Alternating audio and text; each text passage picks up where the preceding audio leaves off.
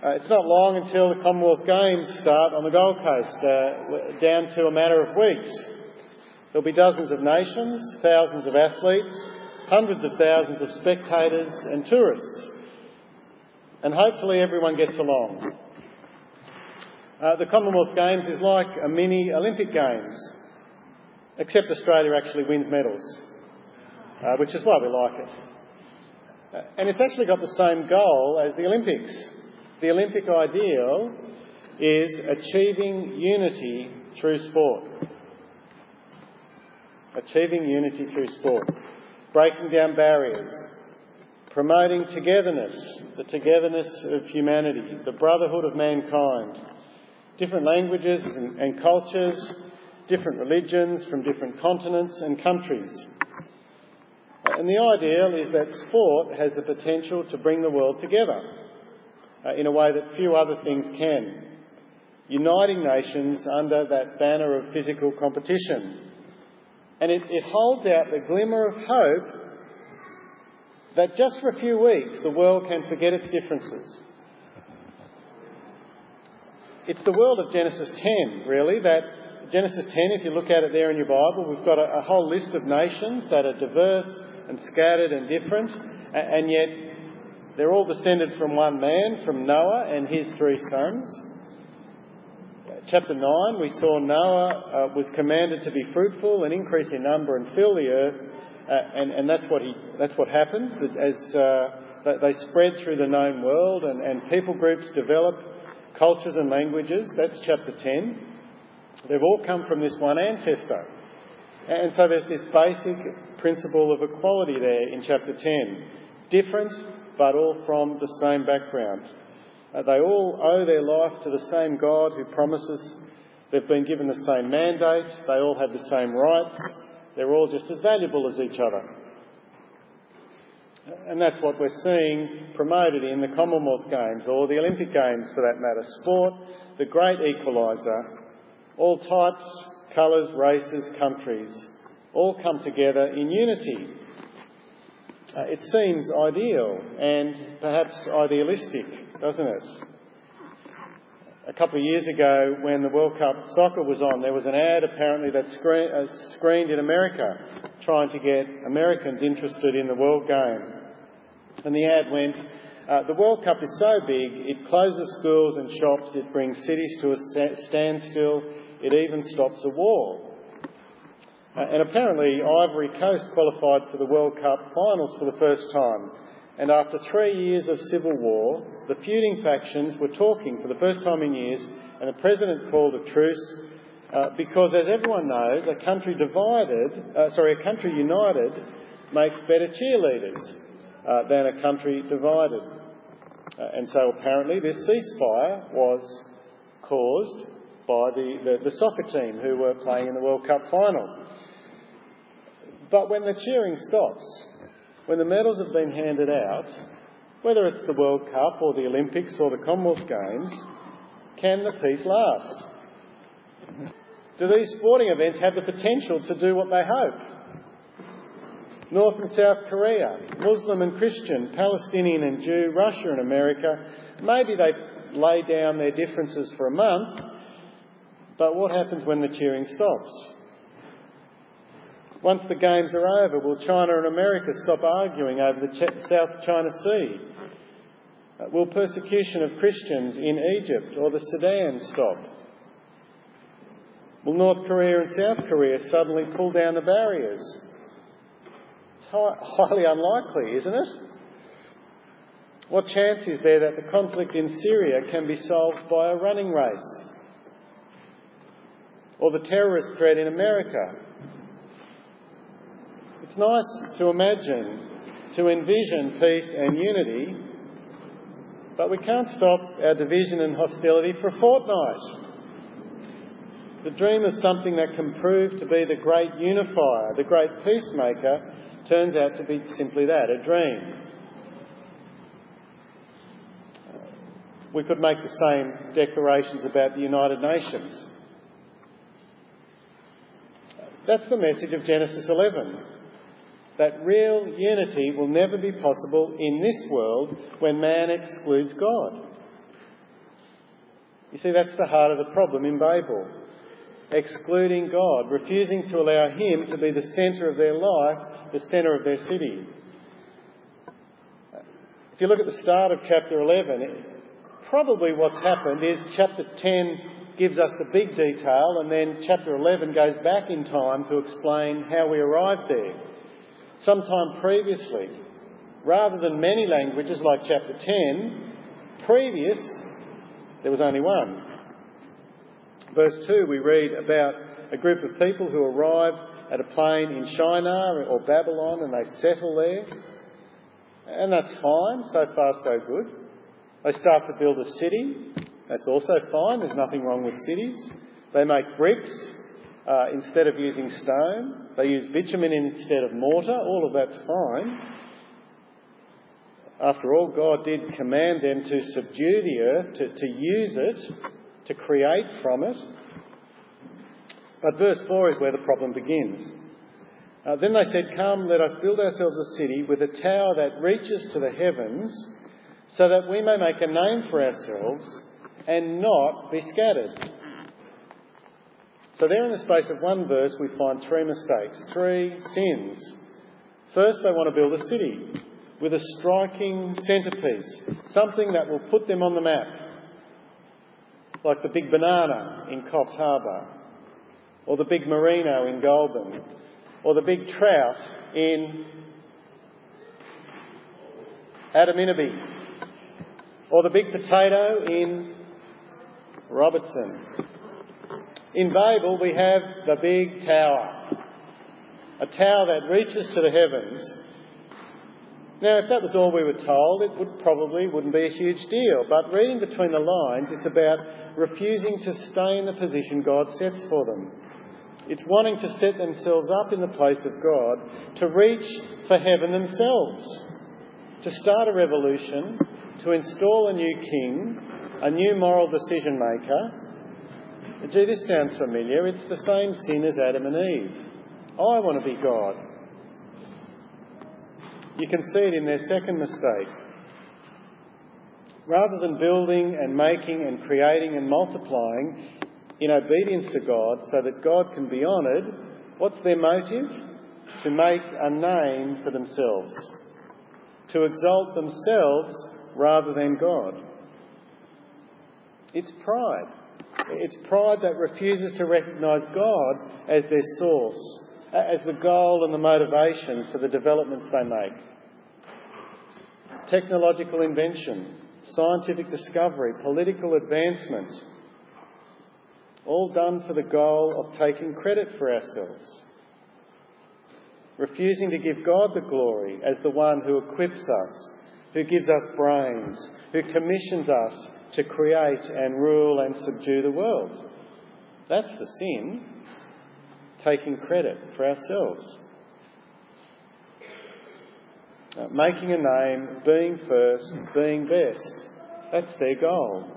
Can you see yourself can you see yourself? But it's God who should be the centre of their city. He's the king they should follow. And yet instead they want a tower that reaches to the heavens to replace God with their own creation. It's idolatry. That's the second part of their sin. The third part of their sin, there at the end of verse 4. Why are they building a city? So they will not be scattered.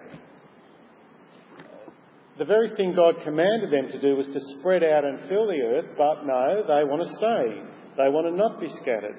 They're not interested in God's commands. They want to be comfortable, protected, settled, safe. They want to stay right where they are. Thank you very much. Who cares about being obedient? Who cares about taking risks? Who cares what God thinks? So, what does God think of all of this? Well, he comes down. So it can't have been much of a tower because we're told he comes down. So I don't think they were that successful in reaching up. Uh, he comes down to check out this noble piece of advertising, uh, of engineering and architecture. Uh, he comes down to check out the political and economic organisation that managed to get this project off the ground. And here's his response The Lord said, If, as one people speaking the same language, they have begun to do this, then nothing they plan to do will be impossible for them. Come, let us go down and confuse their language so they will not understand each other. So the Lord scattered them from there over all the earth, and they stopped building the city. Uh, God said, We better nip this in the bud. We better stop this early. If they get if, if they get things this wrong already, how far will they go if they're given free rein? If they continue working together, if they continue to use their God given creativity to go in all sorts of directions against God's will. It's like the father who shuts the front gate while the kids play in the yard. He thinks, if they get up to this much trouble in the yard, Imagine what they can do if they get out onto the road. It's like the mum who sees her daughter playing with a knife and takes it away for her protection. It's not that God is concerned that they might actually achieve what they're aiming for. He's not worried that they're actually going to reach heaven. He's not jealously guarding his domain. His concern is that they're protecting they're protecting them from themselves. He's concerned of placing boundaries and limits on what mankind is able to achieve. And so he confuses their languages and the people are forced to scatter. And as you follow the story of nations through the Bible, you can see that those boundaries actually work. When one nation oversteps its boundaries and it becomes so wicked that God seeks to punish them, how does he normally do it? He uses another nation. One nation rises up and overthrows another because of their wickedness. And yet, behind all of those human events, there's, there's God's plan, God's judgment, using the hostility of nations to keep wickedness in check. So, one way to see God's scattering and confusion of languages is to actually see it as protection. Yes, there's an element of judgment to it, but it's also designed to keep their behaviour in check, to, to limit it, to, to place a fence around how much trouble they can get into. And the result is that people are forced to obey God's command to scatter and fill the earth and subdue it. They're forced to do it by their own hostility and suspicion towards each other. And so, what we've got really is that chapter 11 explains how chapter 10 happened, how chapter 10 resulted in the world full of cultures and languages. And it's actually the result of disobedience rather than obedience. And so there's your Charlie Brown dose of reality to this situation of a of people who filled the earth, just in case we start to think that maybe they're getting it right. And so we come to the end of the story of Babel. Nations are spreading out, they're living in fear of each other, they're living apart from each other, they're living apart from God. They still need to be reconciled, reconciled to each other and reconciled to God. We'll see how God begins that process next week with a guy called Abram.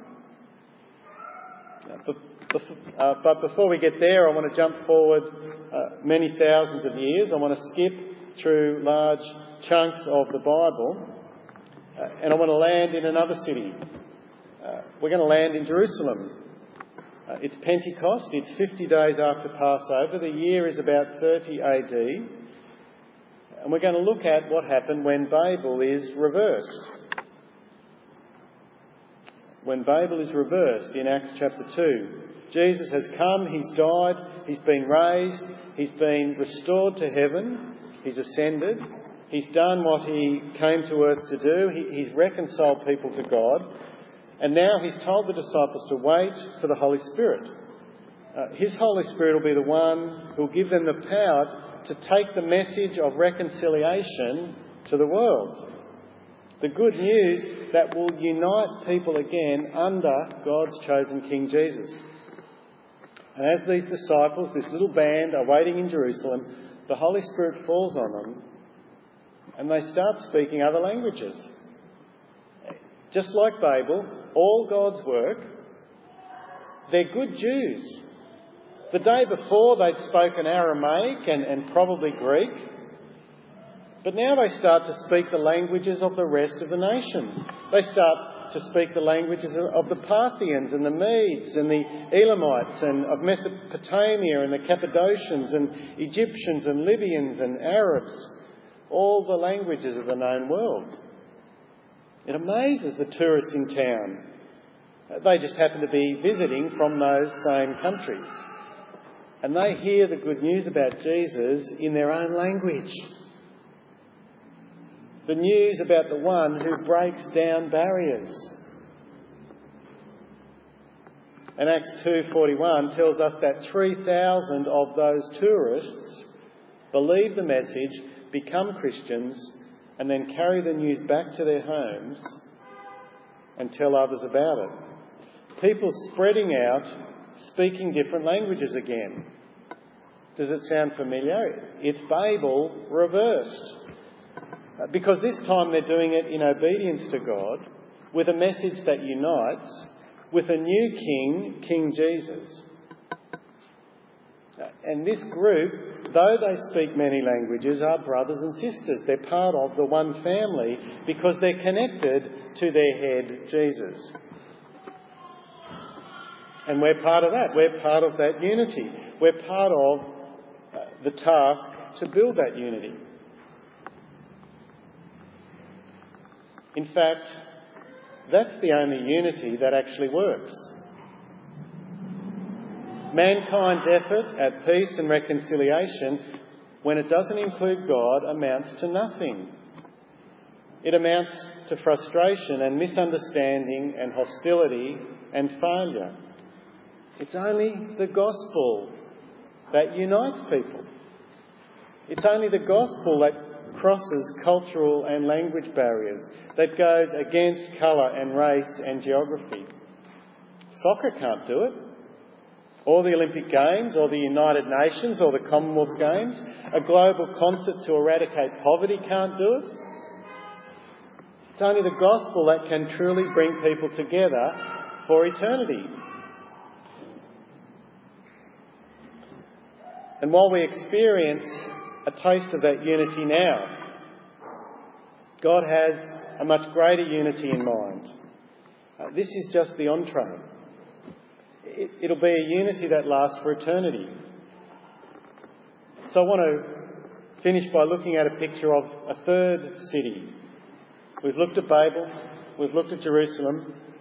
Uh, this third city has people living together in complete unity and protection and peace. It's the heavenly Jerusalem. But rather than a city with God removed, rather than a city with a tower at its centre, this city has God at its centre. It has God and man in perfect fellowship. God, the source of life and light and love and joy. Revelation 21, verse 2 says, uh, I saw the holy city, the New Jerusalem, coming down out of heaven from God, prepared as a bride, beautifully dressed for her husband. And I heard a loud voice from the throne saying, Now the dwelling of God is with men, and he will live with them They'll be his people. God himself will be with them and be their God.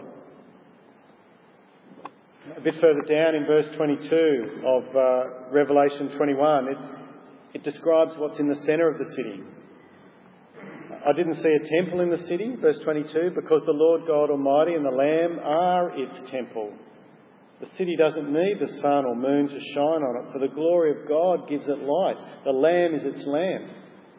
The nations will walk by its light. The kings of the earth will bring their splendour into it. On no day will its gates ever be shut, for there'll be no night there. The glory and honour of the nations will be brought into it. Nothing impure will ever enter it, nor will anyone who does what's shameful or deceitful, but only those whose names are written in the Lamb's book of life. that's the picture of the unity of God and man the unity of men with men, people with people. It's that unity that God has been working on to restore since the creation of the world. It's a unity that's focused on Jesus, the one who is at the centre. It's a work that we're called to share in. Uh, we are called to spread out and take the news of Jesus to the world. The news that unites people in a way that nothing else can. But as we do it, we need to learn some lessons from the people of Babel. As individuals, as a church, there are temptations uh, to the, the, the temptation uh, to the sins that Babel fell into. The temptation to band together, to circle the wagons and shut up shop, to get comfortable, to worship our idols rather than live obediently with an outward focus. We can be tempted, like Babel, to build our assets, to focus on our family, to work on our home, to keep everything neat and controlled, and never risk anything for anyone outside. We can be tempted, like Babel, when it comes to jealously guarding our time. Our Saturdays, our evenings, our Sunday afternoon naps. They're so precious we won't give them up for anyone. God calls us to scatter. How well are you doing at that? As a church, we're pretty comfortable. We enjoy each other. How serious are we about stepping out of our comfort zone? To building bridges, to connecting, pushing that conversation one more question past the comfortable inviting friends to church or the movie night or a home group dinner. We talk about it, we pray about it, but are we doing it? It's even more of a temptation as Christianity is increasingly pushed to the fringes of society. As we're increasingly branded as discriminatory and hateful. As we stand for the truth for right and wrong, for God's revelation.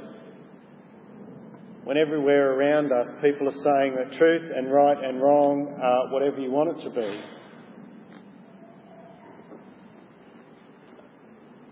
The reality is, the church is the most inclusive society there is. It's the most accepting and welcoming and loving and unifying.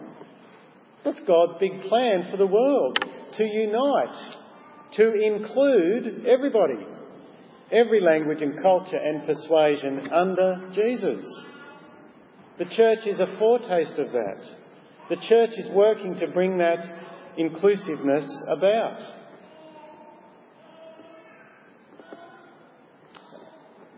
They say if you don't know what you're aiming for, you'll never hit it.